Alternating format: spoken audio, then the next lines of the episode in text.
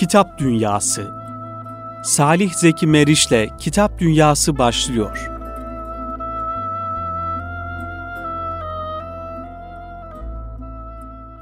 Kitap Dünyası'nın kıymetli dinleyenleri, hepinizi sevgiyle, saygıyla, muhabbetle selamlıyoruz. Yine Kitap Dünyası'nda kıymetli dinleyenler, kitaplarla olan yolculuğumuza, kitaplarla olan seyahatimize devam ediyoruz inşallah. Yine bu haftaki Kitap Dünyası programında sizler için hazırlamış olduğumuz güzel muhtevalarıyla ve e, hazırlanışlarıyla e, güzel olduğuna inandığımız ve faydalı olduğuna inandığımız kitaplarımızı inşallah tanıtmaya çalışacağız. Efendim, e, kıymetli dinleyenler şimdi birinci kitabımız sizlere takdim etmek istediğimiz birinci kitabımız yine Erkam yayınlarından neşredilmiş önemli bir e, muhtevaya sahip bir kitap. E, özellikle Erkam yayınları malumunuz olduğu üzere tasavvuf e, muhtevalı kitapları neşrediyor ve yayın dünyasında daha çok tasavvuf kitaplarını e, yayınlayan bir yayın evi olarak biliniyor. Kaldı ki e, Erkam yayınlarının ta 1979 yılından beri kurulduğu yıldan beri yayın çizgisine baktığımızda bunu görebiliriz. Ee, özellikle Türkiye'de, ülkemizde tasavvufla alakalı e, kitapları e, yayınlıyor ve bu manada hakikaten çok güzel hizmetler e, yapmış oluyor. Tabi tasavvuf kitapları dışında da Erkam yayınlarının neşretmiş olduğu kitaplar var. Gerek hadis alanında, gerek tefsir alanında, e, gerekse diğer İslami ilimler e, alanında güzel kitaplar yayınlıyor Erkam yayınları.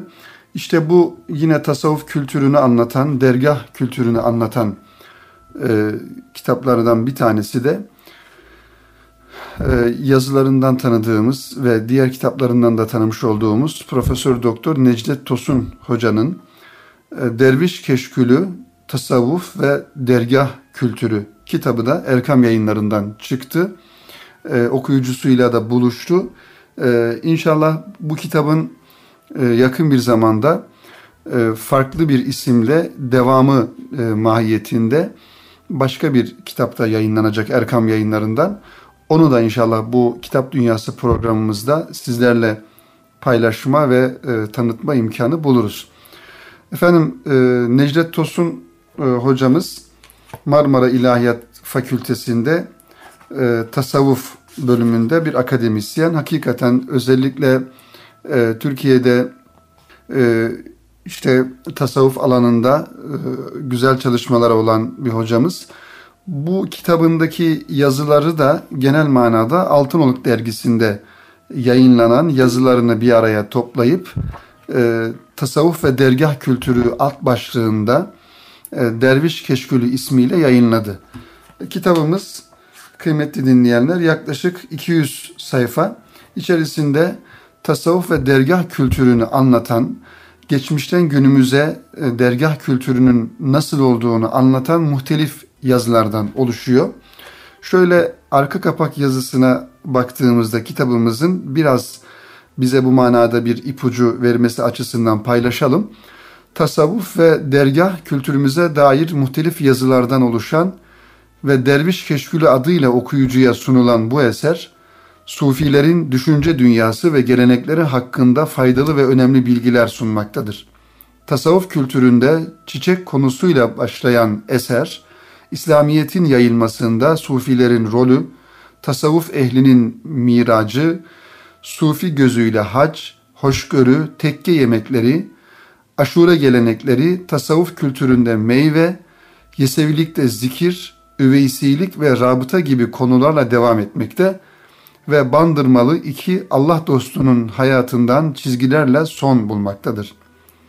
Bir keşkül misali farklı konuları ihtiva eden eser, değişik çiçeklerden muhtelif tat ve kokular derleyen bir arının balı ya da bir trenin penceresinde seyredilen farklı manzaraların zevki gibi okuyucuya tasavvufun tadını hissettirmek ve değişik boyutlarını tanıtmak gayesiyle kaleme alınmıştır gönül dünyamızda yeni bir kandil olması umuduyla diyor yazar. Tabi kıymetli dinleyenler derviş keşkülü e, ifadesine baktığımızda keşkül malumunuz şimdiki ya günümüzde yaşamış olduğumuz e, zaman diliminde keşkülün e, kelime anlamı olarak belki bir anlam kayması yaşamış olsa da geçmişe baktığımızda özellikle tasavvufta keşkül e, eskilerin dervişlerin boyunlarına astıkları bir gümüşten ya da bir metalden demir parçasından yapılı bir kap şeklinde. E, insanlar e, işte bu dolaşan dervişlere bir manada yardım etmek maksadıyla e, muhtelif hediyeler veya paralar atmış oldukları bir kap şeklinde.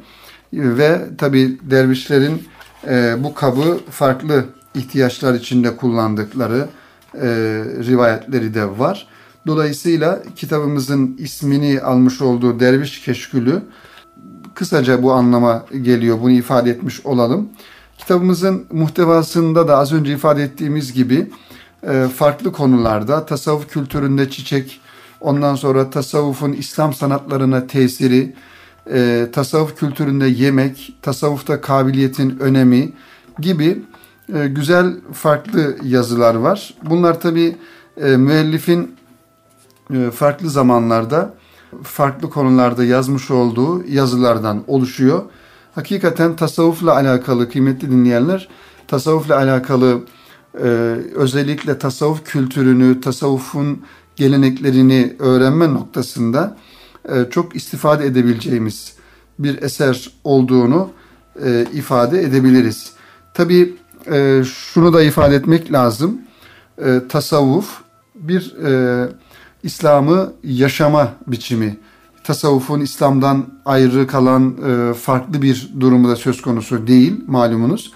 E, İslam'ı daha da güzel yaşayabilmek için belli bir disiplin içerisinde insanın e, hayatını bir bütün olarak bütün hayatını e, bir disipline e, ederek yaşamış olması. Tabi tasavvufun e, Peygamber Efendimiz sallallahu aleyhi ve sellem'den günümüze kadar gelen bir takım e, ritüelleri diyelim, bir takım uygulamaları söz konusu. E, tasavvuftaki kavramlar derviştir, mürittir, mürşittir. Bu tür ifadeler tasavvufun ana kavramları. Zikir tabi. Tabi bunlar aynı zamanda bir yönüyle İslam'ın da ana kavramları olmuş oluyor. Yani e, zikir e, tasavvufta çok önemli bir yer tuttuğu gibi e, aynı zamanda Kur'an-ı Kerim'de de zikre Cenab-ı Hakk'ın e, çok vurgu yaptığını ve kulların kendisini çok zikretmesi gerektiğini ve kullarından kendisini çok zikretmelerini istediğini zaten Kur'an-ı Kerim'den biliyoruz. Tasavvufun buradaki rolü yapmış olduğu bütün bu İslam'ın e, emirlerini Efendimiz'den gelen e, sünnet-i seniyenin bize öğretmiş olduğu o hayat tarzını bir disipline ederek, bir formülize ederek yaşamak e, tasavvufun yapmak istediği budur. E, dolayısıyla tasavvuf İslam dininden ayrı bir yaşam tarzı değil, tamamen e, İslam'ın kendisi. Tabii ki e, Kur'an ve sünnet çizgisinde istikrarını sağlayan ve e, Kur'an ve sünnet çizgisini koruyan, taviz vermeden aynı zamanda hurafelerin e, içine girmemiş olduğu tasavvufi anlayıştan bahsediyoruz. Zira günümüzde tasavvufla ilgili e, insanların farklı yorumları neticesinde sapmalar asıl istikametten, asıl çizgiden sapmalar olduğunda müşahede ediyoruz, görüyoruz. Tabi bizim bahsetmiş olduğumuz e, tasavvuf ve tasavvuf kültürü bu değil. Kur'an-ı Kerim'in emirlerine, Peygamber Efendimizin sünneti seniyesine e, bağlı kalarak devam eden e, tasavvuf kültüründen bahsediyoruz. İnşallah Necdet Tosun hocamızın bu e, Derviş Keşkülü isimli kitabını kıymetli dinleyenler Erkam yayınlarından temin ederek okuyabiliriz. Tabi tasavvuf ve dergah kültürünü de özellikle Osmanlı dönemindeki tasavvuf ve dergah kültürünü ve daha öncesindeki dergah kültürlerini bu kitapta biraz daha yakından tanıma fırsatı buluruz diyoruz inşallah. Şimdi kıymetli dinleyenler e, kitap dünyasının programımızın ikinci tanıtmak istediği kitabı da e, yine Erkam yayınlarından yayınlanan çok önemli bir eser. Ee, yine başka kitapları da Erkam yayınlarından çıkan, neşredilen e, Faruk Kanger Bey'in e, Peygamber ahlakını referans alan karakter eğitimi kitabı da yine Erkam yayınlarından geçtiğimiz yıllarda neşredilmişti. Kitabımızın arka kapak yazısını şöyle kısaca bir e, göz atalım arka kapak yazısına. İnşallah içerisinden de muhtevasından da bir bilgi vermeye çalışalım sizlere.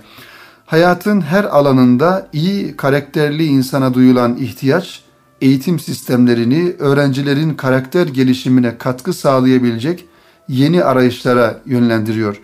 Özellikle çağdaş eğitim yaklaşımlarında öğreneni merkez alan, merkeze alan, etkili eğitim öğretim teknikleriyle hazırlanıp uygulanacak karakter eğitimi çalışmalarına bugün her zamankinden daha çok ihtiyaç duyulduğu ortadadır. Bu karakter eğitimi modeli söz konusu ihtiyaçtan yola çıkmış ve Hz. Peygamber sallallahu aleyhi ve sellemin hayatından ahlaki referanslar almış ve 14 temel evrensel ahlaki değeri dört ayrı özgün öğretim tekniği ile çocuklara kazandırmayı hedeflemiştir. Tabi kitabımız e, da burada ifade ettiği gibi Peygamber Efendimizin e, örnek hayatını referans alan bir karakter eğitiminin nasıl olması gerektiğini uygu, uygulamalarıyla ortaya koyuyor. İçindekiler bölümünden zaten bu asıl e, 14 karakter eğitiminin neler olduğunu görüyoruz. Bunları tabi Faruk Kanger Bey bu kitabı bir doktora tezi olarak hazırladı kıymetli dinleyenler ve hakikaten özellikle din kültürü ve ahlak bilgisi e, eğitiminde e, öğretmenliği bölümünde bu manadaki teknikleri uygulamak ve çocukların e, düzgün ve doğru bir karakter eğitimi alabilmeleri noktasında faydalı olacağını inandığımız bir eser. Mesela bunlardan tabi Peygamber Efendimizin sayabileceğimiz belki çok özel ve güzel özellikleri, karakteri dönük hususiyetleri söz konusu.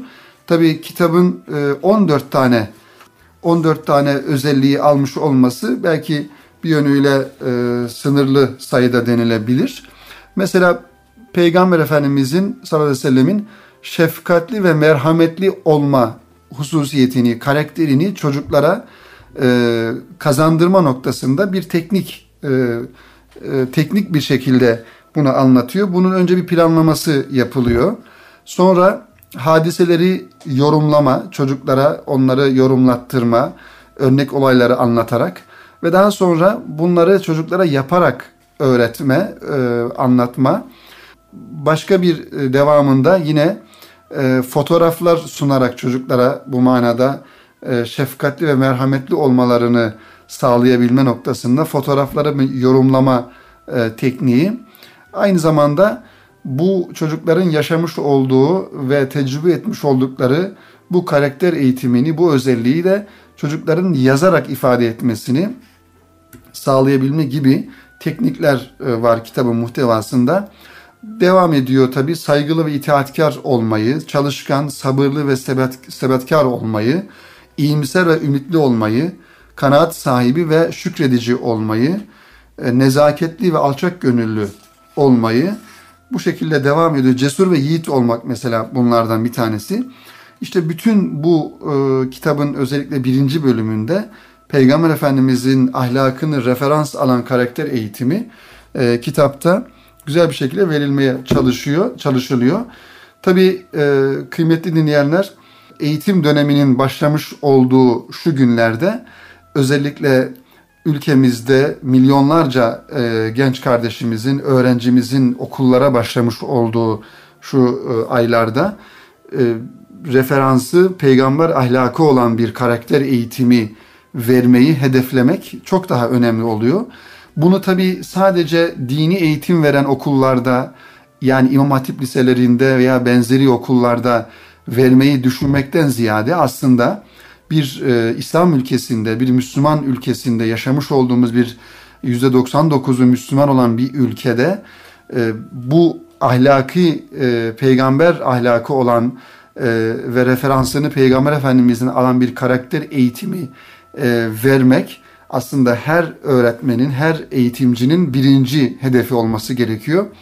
E, çünkü bizim şu an eğitim vermiş olduğumuz Türkiye'de yaklaşık 16-17 milyon e, eğitim gören öğrencimiz bundan bir 10 sene sonra hepsi bir e, noktada olacak ve e, kendileri eğitim veren bir konumda olacaklar. Dolayısıyla bu eğitimi sağlam almaları gerekiyor. Tabii çocuklarımızı, gençlerimizi bu manada boş bıraktığımız takdirde e, karakter eğitimleri, özellikle kişilikleri, şahsiyetleri çok daha farklı şekilde gelişmiş oluyor. E, daha sonra da e, gençliğin gelmiş olduğu noktaya baktığımızda üzücü ve problem olan bir alan olmuş oluyor maalesef. Özellikle bu da bunu da ifade etmek istiyoruz. Çünkü bizim kültürümüzde, bizim anlayışımızda bir gencin yetişme tarzı e, ta küçüklüğünden beri anne babasının eğitimi altında ve daha sonra öğretmenlerinin ve kendisini eğiten insanların eğitimi altında düzgün bir şekilde olması gerekiyor. Bu da Kur'an ve sünnet çizgisinde olma olmak şartıyla böyle bir eğitimin olması gerekiyor inşallah. Bu kitapta kıymetli dinleyenler bize bu manada bir kapı açmış oluyor. Tabii bu kitabı sadece e, okullarda, öğretmenler sınıflarında e, anlatması gerekmiyor. Aynı zamanda biz bunları kendi aile ortamımızda, kendi çocuklarımıza da bir yönüyle e, anlatabilir ve çocuklarımıza bunları uygulayabiliriz. E, çünkü Peygamber Efendimizin sallallahu aleyhi ve sellemin hayatı zaten bir bütün olarak bizim için bir örnektir. Hayatının her yönü bir örnektir. E, bahsedilen hususiyetlerden, e, hususiyetlerin dışında aile hayatı olsun, e, sosyal hayatı olsun, e, onun dışındaki diğer devlet idaresi noktasındaki örnek durumları, tavrı ve tarzı olsun hepsi bizim için örnektir ve örnek alınması gereken hususlardır. Faruk Kanger Bey'in kitabı da e, kıymetli dinleyenler bir doktora tezi olması e, sebebiyle biraz hacmi büyük. 300'e 300 sayfa civarında Erkam yayınlarından yayınlandı ve özellikle ilgili olan hocalarımız, eğitimcilerimizin e, mutlaka okuması gereken ve e, şöyle sayfa aralarını, satır aralarını e, detaylı bir şekilde incelemesi gere incelenmesi gereken bir kitap olduğunu düşünüyorum ben. İnşallah bu kitapta e, faydalı olur. Kitap Dünyası programında da bu kitaba kısaca bir temas etmiş olduk. Efendim e, Kitap Dünyası'nın e, üçüncü sizlere tanıtacağımız e, kitabı şöyle bu da aslında yine tasavvufla ilgili bir roman. Nesil yayınlarından e, yakın bir zamanda 2014 yılı içerisinde neşredildi. Tabi hem e, tasavvufla ilgili olması ile alakalı bizi biraz dikkatimizi çekmiş oldu. Hem de tasavvufa konu olan şahsiyetin, zatın e, özellikle bizim Erkam radyomuzla, Erkam yayınlarıyla e, bir gönül bağının olması noktasında dikkatimizi çekmiş oldu. Aziz Mahmut Hüdayi Hazretleri'nin hayatına ışık tutan bir e, roman. Nesil e, yayınlarından Fatih Duman Bey'in kaleme almış olduğu bir kitap. Tabi kitabın e, ismi de enteresan. E, Ene sus ey nefsim diye isim vermiş Fatih Duman Bey. Yani kitabın ismi Sus Ey Nefsim diye ifade etmek lazım. Burada e, Aziz Mehmet Ali Hazretleri'nin e, bir manada onun şahsında tasavvufla ilgili bir takım bilgileri ya da bir takım e, tasavvufi e, temaları, konuları işleme e, gayretinde olmuş. Hakikaten başarılı bir eser meydana çıkmış. Tabi kitaba baktığımızda Aziz Mahmut Ali Hazretleri'nin e, ailesiyle alakalı pek bir bilgiye sahip olmuyoruz ama e, ifade ettiğimiz gibi onun e, inişli çıkışlı ve sonunda da ve belli bir noktasından sonra da e, çok güzelleşen bir hayatının gör, e, olduğunu görmüş oluyoruz. Kitabın kısaca bir tanıtım yazısı var kıymetli dinleyenler. Hem onu da e, sizlere takdim edelim, paylaşalım. Evet, e, sus nefsim, sus nefsim, sus diyor. Susuyordum, ölüyordum. Bu kadar yaklaşmışken maksadıma bu olanlara şaşıyor, yanıyordum. Sanki bir dağ başıma yıkılıyordu. Ölüyor, diriliyor ve sonra tekrar tekrar ölüyordum sanki. Zira Mahmud Efendi boylu boyunca yere yatmış da yerleri sakallarıyla süpürüyordu ve ben pes ediyordum. Evet, Fatih Duman Bey Sus Ey Nefsim adlı romanında Aziz Mahmud Hüdayi Hazretleri'nin hayatını anlatıyor. 80 küsür yıllık hayatı boyunca nefsiyle mücadelesinde bir an olsun şaşmayan Hüdayi Hazretlerinin dünyasına yolculuk ediyoruz. Annesinin memleketi Koçhisar'da dünyaya gelir. Hazret yani bugünkü adıyla Şerefli Koçhisar. Tahsil için Sivrihisar'da bulunur. 20'li yıllarda 20'li yaşlarında ilmin beşiği İstanbul'a düşer yolu.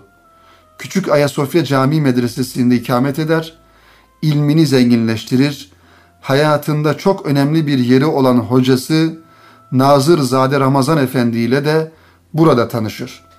Bir yandan Halveti dergahında Musluhiddin Efendi'nin vaazlarına katılır, diğer yandan Nazır Zade Ramazan Efendi'nin rahle-i tedrisinden geçer Hüdayi Hazretleri. Nazırzade birkaç sene sonra ilmini, ahlakını beğendiği talebesini yardımcısı olarak vazifelendirir. Artık vefatına kadar yanından ayırmayacaktır onu. Hocasıyla ilim yolunda Şam'a, Mısır'a gider. Hüdayi Hazretleri. 33 yaşındayken yine onunla Bursa'ya gelir. 3 sene Ferhadiye Medresesi'nde müderrislik yapar ama görevi ne olursa olsun Nazırzade Ramazan Efendi'nin talebesidir. Hocası onu hiç yalnız bırakmaz. Ta ki bu dünyadan göçüp gidene kadar. Nazırzade'nin vefatı ile Hüdayi Hazretleri Bursa kadılığına getirilir ve nefsiyle asıl savaş o günden sonra başlar. İşte Fatih Duman Bey romanında Hüdayi Hazretlerinin bundan sonraki hayatına daha çok odaklanıyor. Yazar Allah dostu bir velinin hayatı en etkileyici nasıl anlatılır sorusuna Hüdayi Hazretlerini kendi nefsinin dilinden anlatarak cevap veriyor. Nefsin her bir mertebesi kitapta Hazretin hayatının bir dönemi olarak karşımıza çıkıyor. Ve Fatih Duman Bey Hüdayi Hazretlerinin hikayesini Üftade Hazretlerine intisabını anlatırken okuyucuyu da bir iç sorgulamaya çağırıyor. Eser nefis terbiyesi eksenli bir terapi kitabı, kitabı da olarak okunabilir ve Fatih Duman kitabının bu özelliğine şu satırlarla dikkat çekiyor. Sana bu anlattıklarım her ne kadar benim hikayemse o kadar senin de hikayen. Sana Mahmut Hüdayi ile olan cengimizi anlattım. O yendi beni, kendine köle etti. Ben ki nefsim her insan ileyim, her insanın içindeyim. Lakin Hüdayi benimleyken bensiz kalmayı başardı. O göçtü gitti ama ben şimdi seninleyim. Tabi kıymetli dinleyenler kitap hakikaten ifade ettiğimiz gibi Hüdaya Hazretlerini anlatması husu, e, hususiyle de önemli. Hüdaya Hazretleri malum Üsküdar'da medfun, türbesi de e, Üsküdar'da kadılık yapıyor Bursa'da. Bu tabi detayına girmeye gerek yok bu manada ama Hüdaya Hazretlerinin Üftade Hazretleri ile tanışmasından sonra e, bir yönüyle hayatı değişiyor, intisap ediyor ve tasavvuf yoluna giriyor. Bir yönüyle Üftade Hazretlerinin müridi oluyor. Bursa kadısı iken.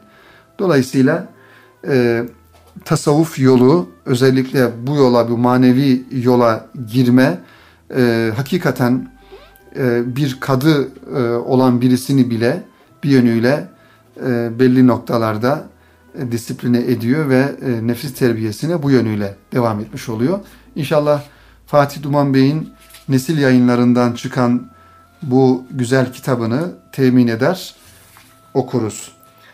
Evet kıymetli dinleyenler, Kitap Dünyası programının birinci bölümünün sonuna gelmiş bulunuyoruz.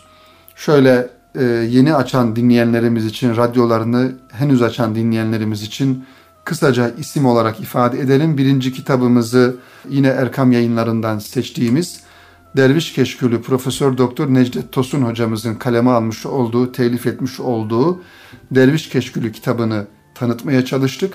Arkasından yine Erkam yayınlarından neşredilen Faruk Kanger Bey'in peygamber ahlakını referans alan karakter eğitimi kitabını özellikle eğitimci kardeşlerimize tavsiye niteliğinde tanıtmaya çalıştık. Üçüncü kitabımız olarak da nesil yayınlarından çıkan Fatih Duman Bey'in kaleme almış olduğu Sus Ey Nefsim isimli Aziz Mahmut Hüdayi Hazretleri'nin hayatını bir roman şeklinde, roman üslubuyla anlatan kitabını tanıtmış olduk. Kıymetli dinleyenler, Kitap Dünyası programının ikinci bölümünde tekrar buluşmak ümidiyle efendim. Hayırlı günler diliyoruz. Evet kıymetli dinleyenler, ikinci bölümde yine kitaplarla yolculuğumuza devam ediyoruz. Ee, yine ilgi çekici bir e, kitabımız. Tabi ilgi çekiciliği şu noktada, özellikle modern hayatın e, ortaya koymuş olduğu insan tipinin e, çokça ihtiyaç duyduğu, duyması gereken bir e, konu. Özellikle e, Osmanlı döneminde, Osmanlı döneminde e, edebin, hayanın, tarzın, uslubun, tavrın nasıl olduğunu bizlere anlatması bakımından e, rahmetli Münevver Ayaşlı hanımefendinin kaleme almış olduğu e, bir kitabı e, tanıtmaya çalışalım.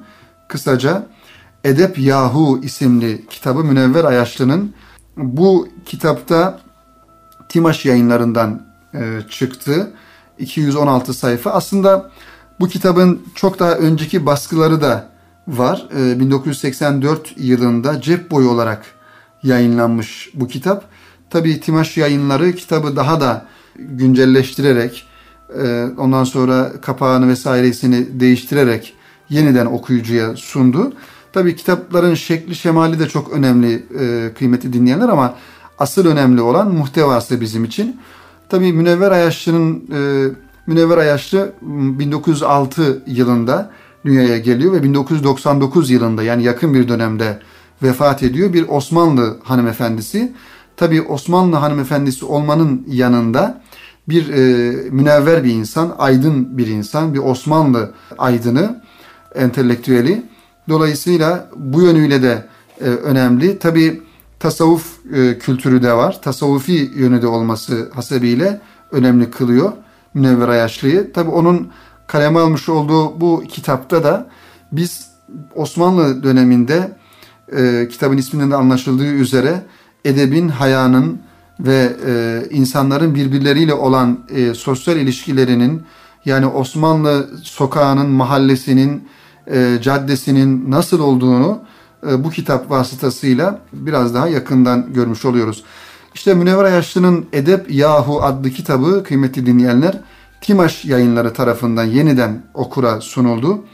Günümüz nostalji meraklılarının hat levhalarından tanıdığı Edep Yahu ifadesine pek bir kıymet atfediyor.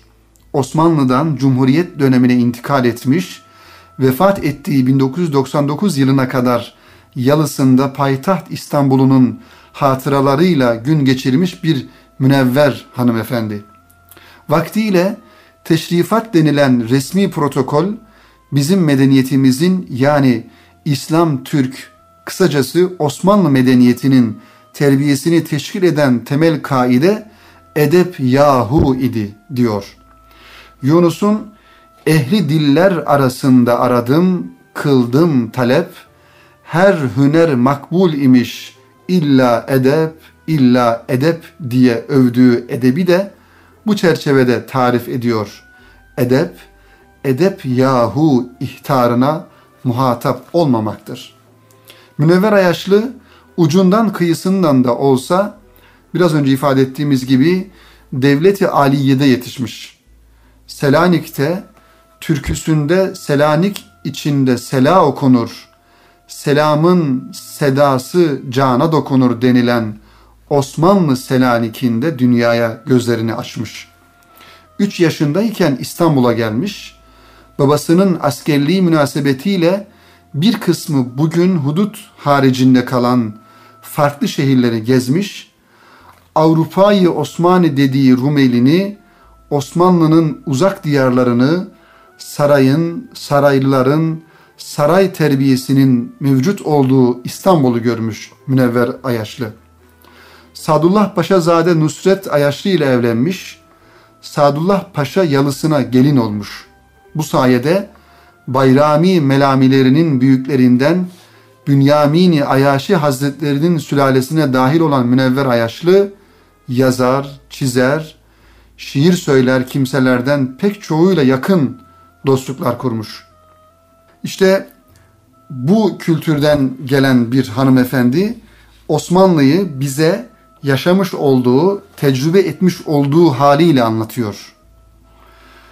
Mesela Münevver Ayaşlı içinde doğup büyüdüğü cemiyetin o günlerinde bir insanın Yüce Halık'ın isminden başlayıp kitabına, peygamberine, devletine, milletine, mahallesine, cümle yaratılmışa karşı devam eden edepten nasipsiz olmasına da anlam veremiyor.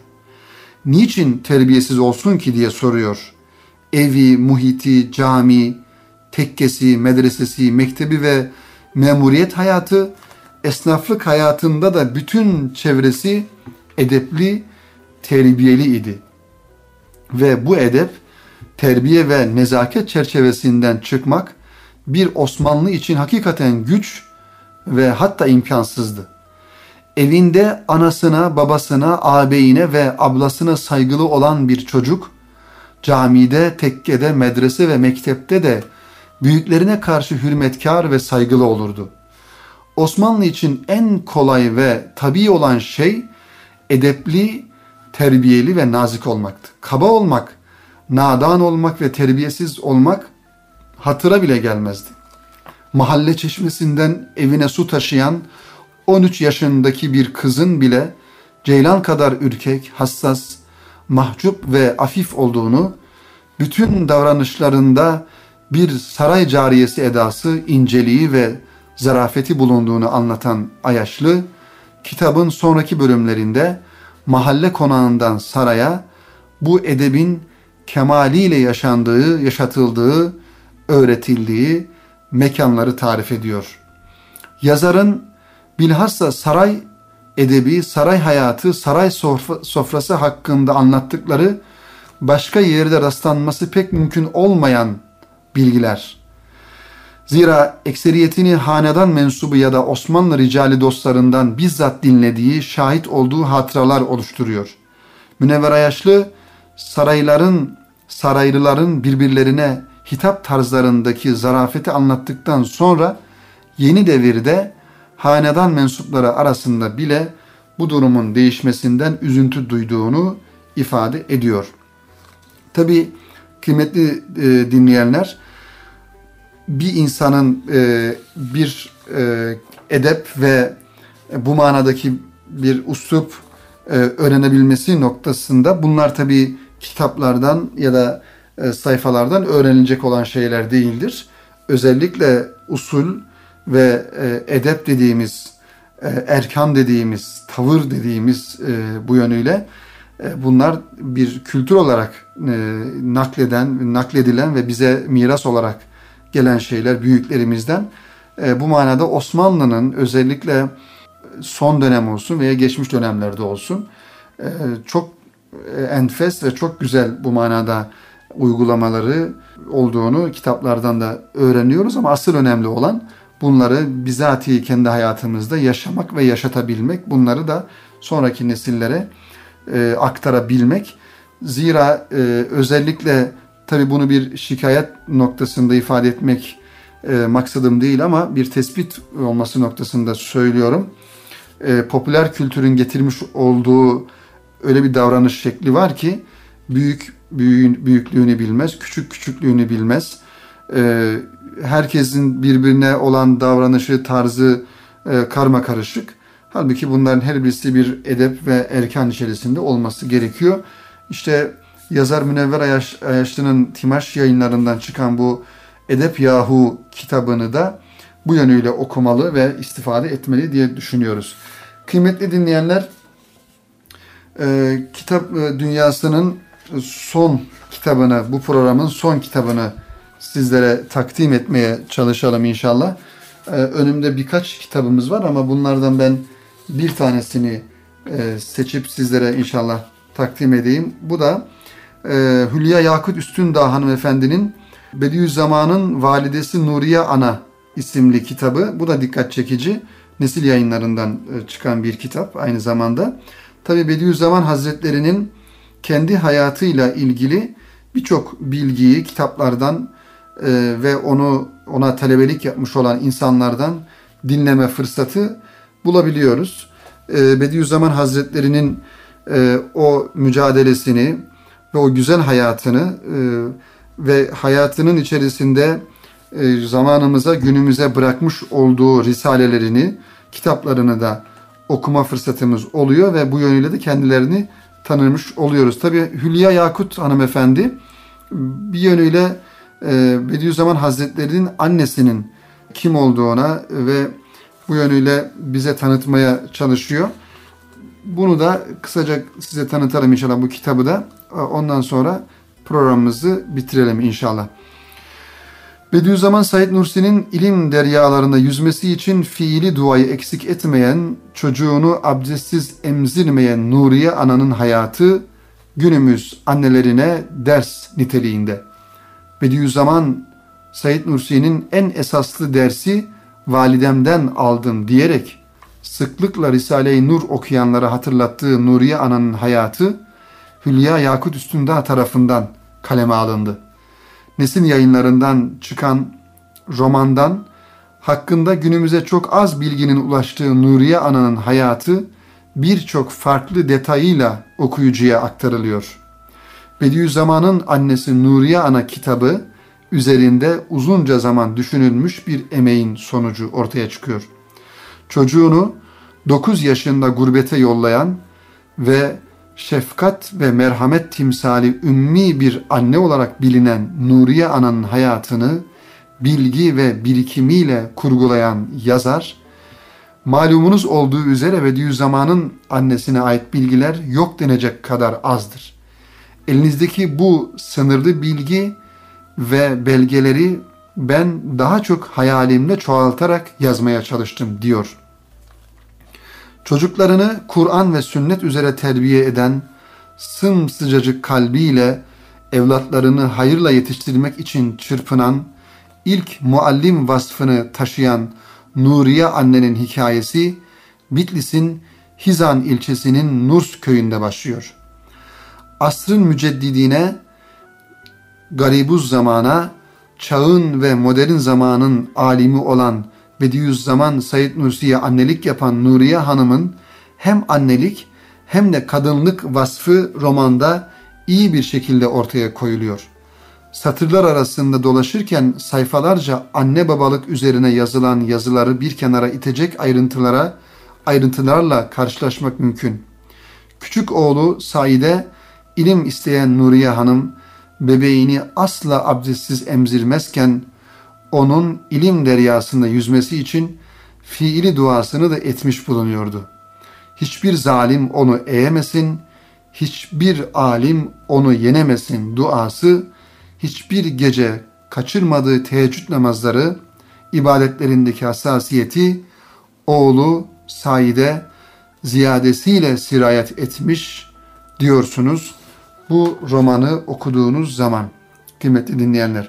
Tabi annelerin, babaların evlatları üzerinde emekleri fazladır ama annelerin biraz daha fazladır. Çünkü anne olma bahtiyarlığı, anne olma duygusu tabii ki çok daha farklı. Çünkü Peygamber Efendimiz sallallahu aleyhi ve sellemin hadisi şeriflerinde anne anne baba hukuku hakkı ifade edildiği zaman daha çok annenin hakkı ve hukuku e, vurgulandığını görüyoruz ve bir evladın e, annesine karşı e, sorumlulukları babasından daha fazla olduğunu e, görmüş oluyoruz. Dolayısıyla annenin hakkı e, daha farklı. Zira cennet annelerin ayakları altındandır hadisi şerifi de e, bunu ortaya koymuş oluyor.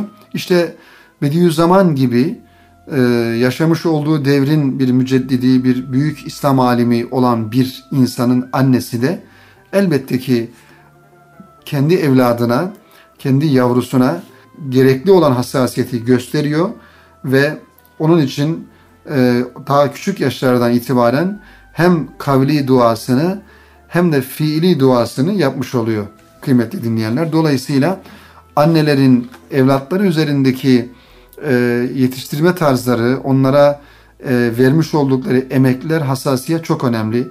Sadece sadece e, çocuklarının e, fiziki anlamda yani yemesi, içmesi, giymesi, gezmesi, tozması e, noktasında değil e, bir evlat yetiştirmek aynı zamanda o çocukların manevi olarak yetişmeleri, manevi olarak gelişmeleri ve e, kitap programımızın da baştaki tanıtmış olduğumuz peygamber ahlakını referans alan karakter eğitimi kitabından da ifade ettiğimiz gibi sağlam bir karakterde ve düzgün bir şahsiyette yetişmeleri için e, gayret göstermeleri gerekiyor. Hem anneler hem de babalar. İnşallah bu Hülya Yakut Üstünde hanımefendinin kalem almış olduğu Bediüzzaman'ın annesini anlatan Bediüzzaman'ın validesi Nuriye Ana isimli roman e, tarzındaki kitabı da nesil yayınlarından temin eder ve okuma e, fırsatı buluruz.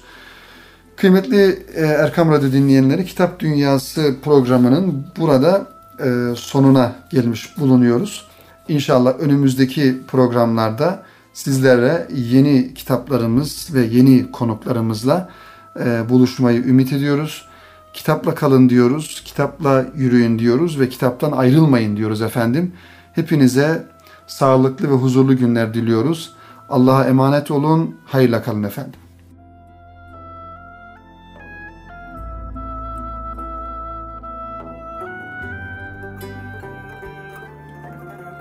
Erkam Radyo'da Salih Zeki Meriç'te Kitap Dünyası programını dinlediniz.